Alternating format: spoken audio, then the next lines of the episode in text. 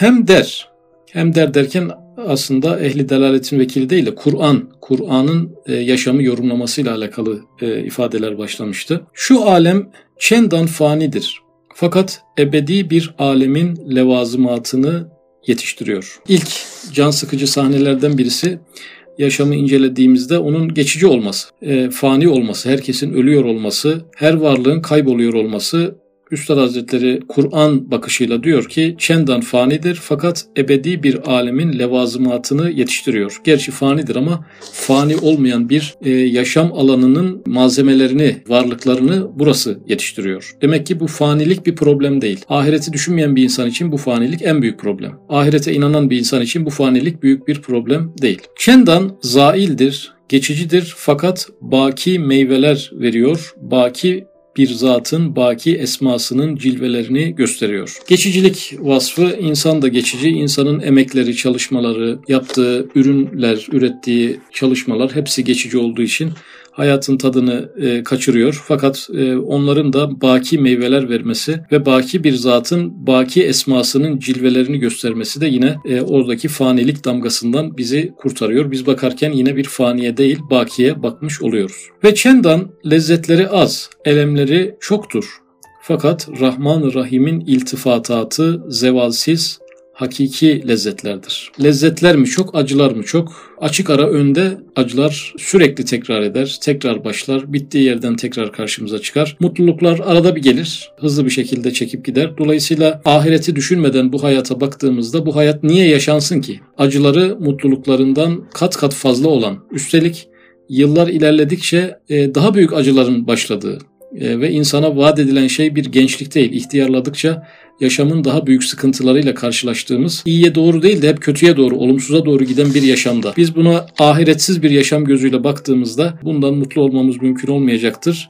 Gerçi lezzetleri az, elemleri çoktur ama burada bir lezzet türü var ki az olan lezzetlerde az olan lezzetlerde o çok olan elemleri geride bırakan bir faktör karşımıza çıkıyor. O da iltifatatı Rahmaniye. Cenab-ı Hakk'ın iltifatatı yani nimetler üzerinde, nimetler arada bir karşımıza gelen bu mutluluklar üzerinde Cenab-ı Hakk'ın bir iltifatı söz konusu olduğu için orada bir fanilik yok. O da bir baki bir mutluluk olduğundan dolayı o elemlere galebe ediyor. Aynı zamanda zevalsiz bir hakiki lezzet. Yani öyle bir lezzet ki Cenab-ı Hakk'ın iltifatatı nimetler üzerinden bize ulaşan bu iltifatatı e, zevalsiz bir lezzet. Hakiki bir lezzet çünkü o lezzetin kaynağı yok olmuyor, ölmüyor. Elemler ise sevap cihetiyle manevi lezzet yetiştiriyor. Geriye kalıyor yaşamın acıları.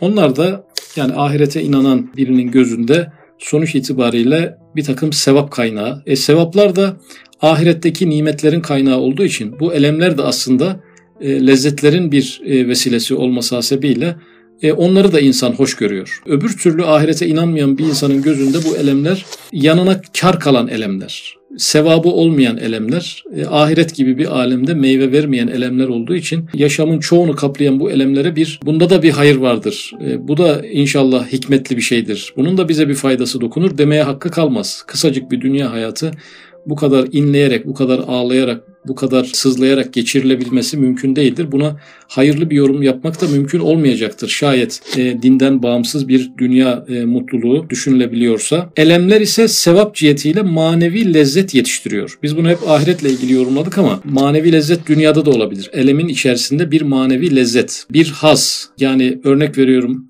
sahabe efendilerimiz bir elem çekiyorlardı ama onun içinde bir mutluluk da yaşıyorlardı. Allah'a inanma mutluluğu, e, Allah için onları çekmiş olmanın mutluluğu, e, dünyadaki elemleri de Allah için çeken insanlar onlardan çok farklı mutluluklar devşiriyorlar. Demek ki e, yaşamdaki mutlulukların az, elemlerin çok olması ahiret yolcusu için aslında mutluluk verici bir tablo, lezzet verici bir tablo. E, ama ahirete inanmayan bir insan için e, anlamsız yere çekilen birçok e, yükün altında ezilen bir hayata mantıklı bir yorum üretmek mümkün değil. Madem meşru daire ruh ve kalp ve nefsin lezzetlerine, safalarına, keyiflerine kafidir. Gayri meşru daireye girme. İnsan gayri meşru daireye niye girer? Lezzetlerine, sefalarına, keyiflerine kafi bulmaz. Meşru daire yetmez. Meşru dairenin darlığı insanda bir mahrumiyet hissi yaşatır. O da haklı olarak gayrimeşru daireye tevessül edebilir. Ama üstadımızın ifadesiyle buna gerek yoktur. Çünkü kalp ve ruh ve nefsin bütün lezzetlerine, safalarına, keyiflerine meşru daire dahildir. Bu cümleden çıkaracağımız bir sonuç da yani biz e, lezzet ve mutlulukları hangi merkezlerle tadıyoruz. Üç tane merkez sayıyor. Ruh merkezi, kalp merkezi ve nefs merkezi. Demek ki meşru dairede ruhun lezzetleri var. Zaten ruhu biraz ulvi gördüğümüz için bu bizi çok şaşırtmıyor. Kalbin kafi derecede meşru lezzetleri var. Nefs dediğimiz yani nefsimize bakan yönüyle de meşru daire çok geniş. E, nefsimizi tatmin etmeyecek, onu doyurmayacak, onun önünde açılmayacak hiçbir lezzet kapısı yok. Fakat meşru olanı varken insan gayrimeşru olanına yönelmesi hasebiyle Üstad Hazretleri bu dairelerin genişlik ve darlığını sık sık vurguluyor. Gayrimeşru daireye girme. Çünkü o dairedeki bir lezzetin bazen bin elemi var. Gayrimeşru daireye niye girer insan? Biraz daha lezzet almak için, e, biraz daha haz e, devşirmek için çıkar. Fakat orada bir haz alayım derken bazen bin elemi var diyor. Demek ki bazen yüz olur, bazen on olur ama kendi lezzetinin kat kat üzerinde acılara maruz bırakarak o lezzetleri tattırır. Nefs orada akıbeti görmediğinden hazır lezzete yönelir ve o hazır lezzetin faturasını çok büyük acılarla öder. Toplamda da aslında geriye büyük mağduriyetler, büyük acılar, büyük hüzünler kalır. E, güya e, haz için, nefs için girilmişti o mevzuya ama tam tersi büyük acılarla çıkılmış olur. Hem hakiki ve daimi lezzet olan iltifatat-ı rahmaniyeyi kaybetmeye sebeptir. Üste sayılan nimetlerde bir iltifat-ı rahmaniye vardı çünkü meşru dairedeydi.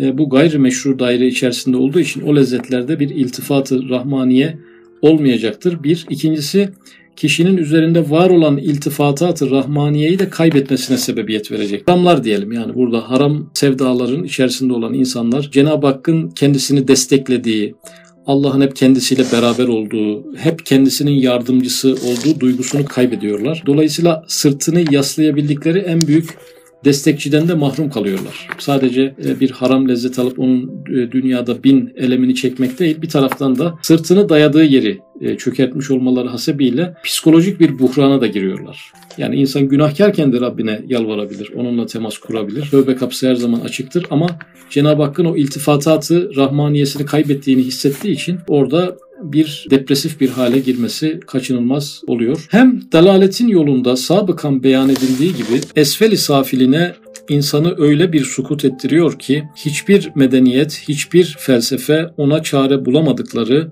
ve o derin zulümat kuyusundan hiçbir terakkiyatı beşeriye, hiçbir kemalatı fenniye insanı çıkaramadığı halde Kur'an-ı Hakim iman ve ameli salih ile o esfel safiline sukuttan insanı alayı illiğine çıkarır ve delaili katiye ile çıkarmasını ispat ediyor. Yani insanın mutluluğunu hangi medeniyet sağlamıştır, insanı mutlu etmiştir diyebileceğimiz bir medeniyet veya hangi felsefe, hangi felsefi akımı insanın dünyevi mutluluğunu temin edebilmiştir? Hangi felsefe? Mutluluğu elde eden insanlar topluluğu gerçekten kafaları rahat, ruhları rahat, keyifleri yerinde, acıları sona ermiş, kendi iç sıkıntılarını dindirmiş insanlar topluluğunu bir türlü bir yerlerde göremiyoruz. Nerede bu insanın mutluluğu, dünyadaki mutluluğu? Ahireti yok sayarak e, dünyada bir takım felsefi üretimlerle insanın huzur dünyasını sekinete erdirecek. Ya yani bu depresyon çağından insanı kurtarabilecek. Bırakalım bütün insanlığı 100 tane insanı kurtarmış olan bir akımı aradığımızda biz buna da rastlayamıyoruz. Hiçbir medeniyet, hiçbir felsefe diyor. Hiçbir kemalatı fenniye, teknolojik gelişmeler de var. Yani insanın beynini, nöronlarını, oradaki bütün e, salgı bezlerini varıncaya kadar tamamen e, tahlil etmeye başlayan e, bilimsel gelişmeler de var. Bu insanın mutluluk hormonları, mutluluk salgılarına varıncaya kadar analiz eden yerler de var. Acaba neden bu kadar bilimsel gelişmenin ardından insanı ve topyekün bütün insanlığı mutlu etmenin formülü bir yerlerde neden e, bulunamıyor? Hiçbir kemalatı fenniye de bunu sağlayamıyor. Bunu sağlayabilen nedir? Kur'an-ı Hakim iman ve ameli salih ile. E, burada iman evet insanın ruh durumunu kurtarır fakat sürekli ameli salih eki de gelecek.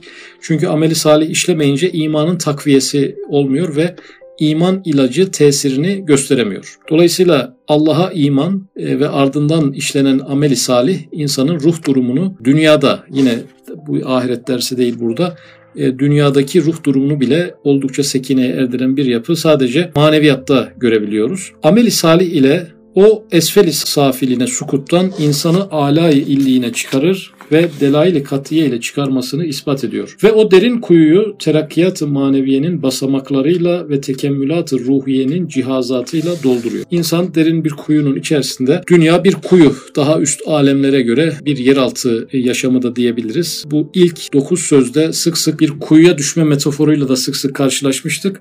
Bu kuyunun içerisinde vahşi hayvanlar görmek de mümkündü. Kendisine dost varlıklar görmek de mümkündü. Bütün topyekün insanlık bu kuyunun içerisinde İman ve ameli salihin bize vaat ettiği şey ise basamak ve cihazlar. Tamam biz de kuyudayız. Ee, başkaları da kuyuda ama biz basamakları görüyoruz. Tamam basıp çıkmamış olabiliriz ama kuyunun içerisinden çıkılacak basamakları görmek bize bir mutluluk veriyor. Ee, cihazlar yani bu cihazın yerine şunu koyabiliriz. Kuyuya düşmüş bir insan elinde bir cep telefonu varsa bu cep telefonu da şayet çalışıyorsa bir noktada kendisini çok da kuyuda görmez yani. Yardım alabileceği merkezlerle irtibata geçebileceğinden dolayı. İşte e, dünya kuyusunda da e, insanın elinde bir takım cihazlar ve önüne basamaklar koyarak burayı bir azap yeri olmaktan değil bir merak yeri, bir heyecan yeri ve buradan kurtulup gitmenin mümkün olduğu ve daha yüksek ve yüce alemlere gitmenin mümkün olduğu bir yer olarak gördüğümüz için aynı kuyuda başkaları çok büyük bir e, keder yaşarken müminler burada merak, heyecanla e, kuyunun dışarısındaki süreci heyecanla bekliyorlar. Hem beşerin uzun ve fırtınalı ve dağdağlı olan ebed tarafındaki yolculuğunu gayet derecede teshil eder ve kolaylaştırır. Özneyi tabi yukarıda kaldığı için tekrarlamak lazım. Kur'an, buradaki özne Kur'an, önümüzde uzun, fırtınalı ve dağdağlı olan ebed tarafına doğru bir yolculuğumuz var. Yani yaşlılık bekliyor, ölüm bekliyor, kabir bekliyor, sırat bekliyor, mizan bekliyor, kıyamet bekliyor insanları. Dolayısıyla cennet bekliyor, cehennem bekliyor. Uzun bir yolculuk. Bu uzun yolculuğu gayet derecede teshil eder, kolaylaştırır. Bin belki elli bin senelik mesafeyi bir günde kestirecek vesayeti gösterir. Mesafe çok uzun, ebedlere doğru gidiyor. Fakat vesayeti gösterir. Burada vesayete bindirir demiyor. Yani vasıtalar gözümüzün önünde. Uçak var, şimendifer var, tren var, çok daha basit araçlar da olabilir. Araçları gözümüzde görüyoruz. Yani bu araçlarla binilince oraya gidilebileceğini, e, aniden hızlıca gidilebileceğini biliyoruz. Daha o araçlara binmemiş olsak da bu bize bir mutluluk ve bir emniyet hissi veriyor. E, fakat ehli dalaletin gözüyle 50 bin senelik mesafeler olduğu gibi duruyor. Ortada bir araç ve bir binek de olmadığı için veya var ama onları öyle görmedikleri için bir telaş ve kaygı içerisinde yaşamaktan başka çareleri kalmıyor. Hem sultanı ezel ve ebed olan Zat-ı Zülcelal'i tanıttırmakla insanı ona bir memur, abd ve bir vazifedar misafir vaziyetini verir. Biz Kur'an'la meşgul oldukça yaratıcımızı tanıyoruz. Bizim yaratıcımızı tanıdığımız gibi her şeyin yaratıcısını da tanımış oluyoruz. Memur olduğumuz hissi baskın geliyor. Bir de misafir olduğumuz, vazifedar bir misafir olduğumuz hissi baskın geliyor. Biz şimdi misafir olduğumuzu biliriz, memur olduğumuzu da biliriz. Ama Kur'an medeniyetinin insana sunduğu şey, Kur'an'la iştigalin, yoğun olan iştigalin sonucunda bunları sindiririz, özümseriz. Bu misafirlik duygusu ve bu memurluk duygusu sindirildiği andan itibaren de dünyadaki acılar gözümüzde çok büyümez. Cenab-ı Allah'ın bize yüklediği vazifeler de gözümüze çok büyük görünmez. Çünkü e, buranın bir misafirhane ve geçici olduğunu, görevlerin sadece burayla sınırlı olduğunu bildiğimiz için bir güç kazanırız. Dünyevi acılar da kafamıza çok e, takacağımız acılar olmaz. Çünkü misafirhanede yaşamayacağımızı, buranın bizim tek ve gerçek hayatımız olmadığını bildiğimiz için onlara karşı daha rahat mukavemet ederiz. Kendini misafir bilmeyenler, son yaşamı, ellerindeki tek ve son yaşamı burası olduğunu bilenlerin gözünde dünya zevklerine karşı bir hırs olur. Çünkü tek e, atımlı kurşunları vardır. Dünyanın bütün lezzetlerine girmek, dünyanın bütün nimetlerine ermek ve bütün başarılarını tatmak, bütün zevklerini duymak istedikleri için bir hırs ve telaş baş gösterir. Çünkü kum saati doluyor, vakit bitiyor, kabre doğru gidiliyor. O arkası yokluk. Bir daha bu dünyaya gelemeyeceğimize göre burada ne kadar haz, ne kadar mutluluk, ne kadar keyif, e, alırsak yanımıza kar kalacak gibi düşünüldüğünden dolayı insanda ne olur? Hırs olur, telaş olur, rekabet olur. Başkalarını ezme duyguları başlar. Başkalarını düşünme mevzusu zorlaşır. Hep kendini düşünme, bencillik ve enaniyet güçlenir. Bir taraftan da hayat e, azaba döner. Çünkü hiç kimse o maksat yaptığı hazların hepsine birden erişemez.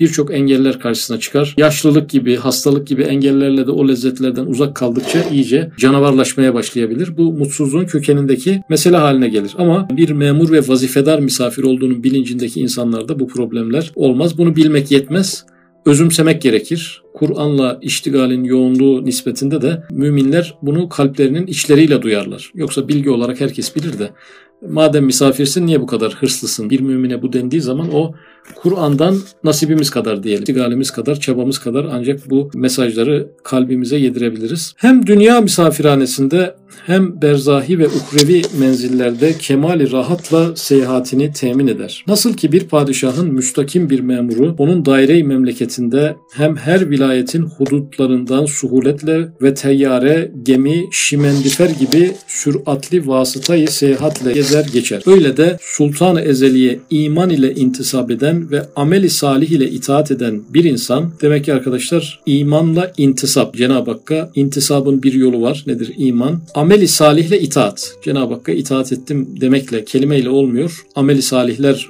e, bu itaatin göstergesi. Bunu yapan bir insan şu misafirhane dünya menzillerinden ve alemi berzah ve alemi mahşer dairelerinden ve hakeza kabirden sonraki bütün alemlerin geniş hudutlarından Berk ve Burak süratinde geçer. Ta saadeti ebediyeyi bulur. Şimdi bizimle saadet-i ebediye arasındaki mesafe ne kadar? Ölümle mesafemiz ne kadar? Ölüm her an gelebildiği için sıfıra yakın. Aramızda uzun bir mesafe yok. Çok kısa bir mesafe var. Ölümle saadet-i ebediye arasındaki mesafe ne kadar? bir müminin gözünde burada berk ve burak süratinde imanı tam olan, ameli saliha sarılmış olan bir insanın saadet-i ebediye ile arasındaki mesafe e, milyarlarca kilometre falan değil. Bir santim bile değil. Aradaki mesafeyi ölçebilecek milimetrik cetvel bile bulunamaz. O kadar yakın yaşıyoruz. E, bir hamlede oraya geçmek mümkün. Bu şartlar sağlandığı müddetçe e, bu acılarla dolu yaşamdan hiçbir acının olmadığı, yorgunluğun olmadığı, yaşlanmanın olmadığı, kötü hislerin olmadığı, rekabetin, kıskançlığın olmadığı, alabildiğine mutluluğun olduğu, sıkılmanın bile olmadığı bir alemde, ebedi bir alemde yaşamakla şu andaki aramızdaki mesafe bir santim bile değil. Yarım santim desek bu çok kalır. O kadar iç içe yaşıyoruz. Bir adımlık bir mesafe içerisindeyiz. O ameli salih ve iman mevzularını tamamlamış, kemale erdirmiş insanlar bakımından e, o kadar yan yana yaşıyorlar ki saadet ebediye dünyasıyla bu dünyadaki acılar da o noktada insanları sarsmıyor. E, lezzetlerin aniden yok olup gitmeleri de insanı üzmüyor. Çünkü zaten kol kola el ele gezdiğimiz bir saadet ebediyeyle bir birlikteliğimiz var. Ehli dalaletin dünyasında onun durumu nedir? Yoklukla onun mesafesi ne kadardır? Yani ahirete inanmayan, Allah'a inanmayan bir insanın e, yokluk alemleriyle, yokluğa karışmasıyla kendisi arasındaki mesafe ne kadar? 30 yıl mı, 40 yıl mı? Öyle bir şey değil. Çünkü ölüm onu da her an bulabiliyor. Bir saniye içerisinde ona göre telafisiz bir alemde, orası bir alem bile değil ama bu dünyadaki bütün varlıklardan ebedi bir şekilde kopma ihtimali her an var. Her an nefesinde, ensesinde bu nefesi hissederek yaşamak zorunda. Dolayısıyla cennetle kol kola iç içe böyle yüz yüze yaşayan bir insanla yokluk e, gibi bir acıyla, tarifsiz bir acıyla sürekli yaka paça yaşayan bir insanın bu dünyadaki mutlulukları arasındaki fark çok bariz bir farktır. Yani bu dünyayı şu an konuşuyoruz. E, ahiretteki zaten farkı e, ifade etmeye kelimeler yetmeyecektir. Ve şu hakikati kat'i ispat eder ve asfiya ve evliyaya gösterir. Kur'an bunu ispat ediyor. Kime? Bize ispat ediyor. Ama asfiya ve evliyaya gösterir diyor. Onlar zihinsel bir mantıksal ispattan ziyade evliya belki o alemleri görerek yaşıyor. Hem de Kur'an'ın hakikati der ki ey mümin sendeki nihayetsiz muhabbet kabiliyetini şirkin ve noksan ve şerur ve sana muzır olan nefsi emmarene verme. Konu tekrar sevginin yanlış dağıtılması konusuna geldi. Sık sık geldiği gibi insanın nihayetsiz bir muhabbet kabiliyeti var. Madem nihayetsiz e, bunu nihayetsiz bir sevgiyi hak eden varlığa yönlendirmemiz gerekir. Fakat biz onu nereye yönlendirmişiz? Suistimal ederek nereye yönlendirmişiz? Nefsi emmaremize. Yani biz Cenab-ı Hakk'ı seveceğimiz, muhabbet edeceğimiz enerjiyle, potansiyelle nefsimizi seviyoruz. Suistimalin bu kadarı yani. Ama insanın yaptığı hata tam bir hatadır. Cenab-ı Hakk'a vereceği sevgiyi nefsi emmaresine veriyor. Nefsi emmarene verme diyor ve orada dört tane sıfat saydı nefsi emmare ile alakalı. Çirkin ve noksan ve şerur ve sana muzır. Şimdi bir çirkinliği var nefsi emmarenin. İkincisi noksan, eksiklerle dolu. Üçüncüsü şerur, şerli ve sana muzır zararlı. Yani nefsi emmaresinden fayda gören insan var mıdır? Nefsi emmare sürekli zarar üretir. Hayır gören var mıdır? Yani nefsten hayır gören vardır ama nefsi emmareden yoktur. Hayırdan değil yani o şerre müsait, kötülükten lezzet alan bir yapı olduğu için nefsi emmaresi kamil olan bir insan var mıdır? Kamil olsa zaten nefsi emmare olmaz yani. Noksanlıklardan oluştuğu için nefsi emmare ve çirkin. Dolayısıyla sevgimizi verdiğimiz nefsi emmare, nefsimiz, kendimizi bu bencilliğimiz, narsistik e, özelliğimiz aslında çirkin, noksan, şerur ve muzır. Zararlı, çirkin, hayırsız, kusurlu bir şeyi seviyoruz. Hani sevgiyi hak etse neyse. Sevginin birazını hak etse o da neyse. Cenab-ı Hakk'a vereceğimiz sevgiyi suistimal ederek yönlendirdiğimiz yapımızda ne bir hayır var, ne bir güzellik var, ne bir kamillik var, ne bir olgunluk var. Nefsi emmarenin bu dört özelliği sayıldığına göre bir sonraki aşamada nefsi emmaremiz değil de Cenab-ı Hakk'ı sevmeliyiz paragrafları gelecek. Bu sefer bu dört sıfatın zıttı sayılacak. Cenab-ı Hak'ta bir çirkinlik yok. Esmalarında bir çirkinlik yok. Esmalarının tecellilerinde bir çirkinlik yok. Hepsi mükemmel şekilde güzel. Bir nokta noksanlık yok, bir şer, şerurluk yok ve muzırlık yok. Dolayısıyla neden Cenab-ı Hakk'ı sevmeliyiz? Sevgiyi hak eden o olduğu için. Sevgi en çok oraya yakıştığı için, sevginin asıl e, muhatabı o olabildiği için e, bu sevgiyi e, ona e, yönlendirmemiz gerekiyor. Bu sayılırken çirkin, noksan, şerur ve sana muzır şeklinde dört özellikle tarif ettiği nefsi emmarenin zıt özellikleri Esma-i İlahiye ile ilgili tahlil edilmeye şimdi başlanacak. Onu mahbub, ve onun hevesatını kendine mabut ittihaz etme. Yani nefsi emmareni mahbub ve mabut haline getirme.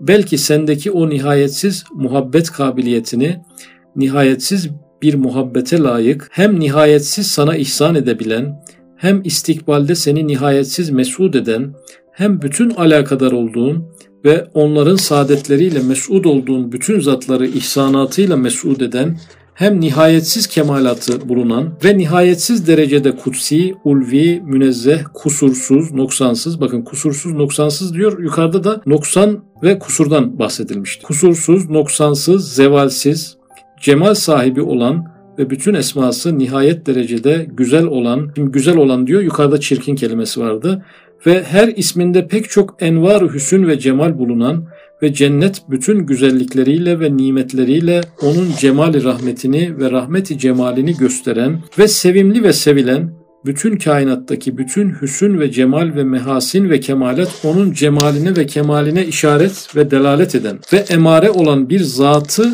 mahbub ve mabut ittihaz et. Kendini mahbub ve mabut ittihaz etme. Yani sevgili ve tapılan, ibadet edilen, o derecede sevilen birisi gibi görme. Kendini bu hale getirme. Kime bu duygularını yönelt? Öyle bir zata yönelt ki onda ne bir noksanlık olsun, ne bir kusur olsun. Sana bütün hayırları o yapmış olsun, sana bütün iyilikleri o yapmış olsun, sana bütün güzellikleri o göndermiş olsun. Senin sevdiklerine bütün hayırları o yapmış olsun. E, bütün güzelliklerin asıl kaynağı o olsun. Öyle birine yani layık olan birine sevgini yönelt. Dolayısıyla kendine yönelterek bu büyük yanlışı yapma, kendini ilah yerine koyma. Bir ayet-i kerimede de kendi nefsini ilah edineni gördün mü diyor. Bir başka ayet-i kerimede de onlar sevdiklerini Allah'ı sever gibi severler şeklinde bir ayet-i kerime var. Yani öyle seviyorlar ki adeta Allah'ı sever gibi severler. Buna insanın nefsi emmaresi de dahil, kendi benliği de dahil. Kendini öyle bir sever ki Allah'ı sever gibi kendisini sever. Bütün her şeyin kıstası olarak kendisini görür. Kendisini hayatın ölçüsü olarak ele alır. Bir din gibi görür kendi e, düşüncelerini. Hem der ey insan onun esma ve sıfatına ait Şimdi dikkat ederseniz yukarıda bir zati meseleler geçti. Onun esma ve sıfatına ait istidadı muhabbetini sair bekasız mevcudata verme. Faydasız mahlukata dağıtma. Şimdi mahlukata dağıttığımız bir muhabbet var. Faydasız mahlukat. Dünyada geçici faydaları olabilir bazı insanların. Ama bir bakalım önümüzdeki yıllarda aynı faydayı sürdürebilecekler mi? Hadi sürdürsünler diyelim. Kabir aleminde hesap kitap görülürken bu varlıklar bize bir takım faydalarda bulunabilecekler mi? Efendimiz Aleyhisselatü Vesselam bile e, şu şu şu yerlerde ben sana yardımcı olamam e, dediği ahiret sahneleri var. Kendi ailesinden insanlara söylediği. Dolayısıyla hiçbir insanın yanımızda olmayacağı birçok yer varken hakiki sevgiyi, hakiki hürmet ve alakayı hak eden varlığa e, yönelmek her zaman daha makul olacaktır. Çünkü asar ve mahlukat fanidirler. Fakat o asarda ve o masnuatta nakışları, cilveleri görünen Esma-i Hüsna bakidirler, daimidirler. Ve esma ve sıfatın her birisinde binler merati bir ihsan ve cemal ve binler tabakatı kemal ve muhabbet var. Sen yalnız Rahman, Rahman ismine bak ki cennet bir cilvesi ve saadet-i ebediye bir leması ve dünyadaki bütün rızık ve nimet bir katresidir. Cenab-ı Hakk'ın isimlerini sevmeliyiz. İsimlerinden bir tanesini merkeze aldı. Rahman ismi. Rahman isminin çok cilveleri var. Cilvelerinden biri cennet olmuş. Ve saadet-i ebediye bir leması ve dünyadaki bütün rızık ve nimet bir katresi. Rahman isminden bir damla damlamış. Yeryüzündeki bütün rızıklara ve nimetlere dönüşmüş. Bir de Rahman isminin hakikatini düşünelim. Kendisini düşünelim. Bir damlası bile böyleyse onun kendisi nasıldır? Asıl hürmet, muhabbet, aşk, alaka Rahman ismine duyulur. Kendimiz gibi fani, aciz, zayıf varlıklara e, bu nihayetsiz muhabbeti sarf etmek e, hiçbir zaman akıl kârı olmayacaktır. Ayrıca bunun dünyada da ahirette de bir takım faturaları olacaktır.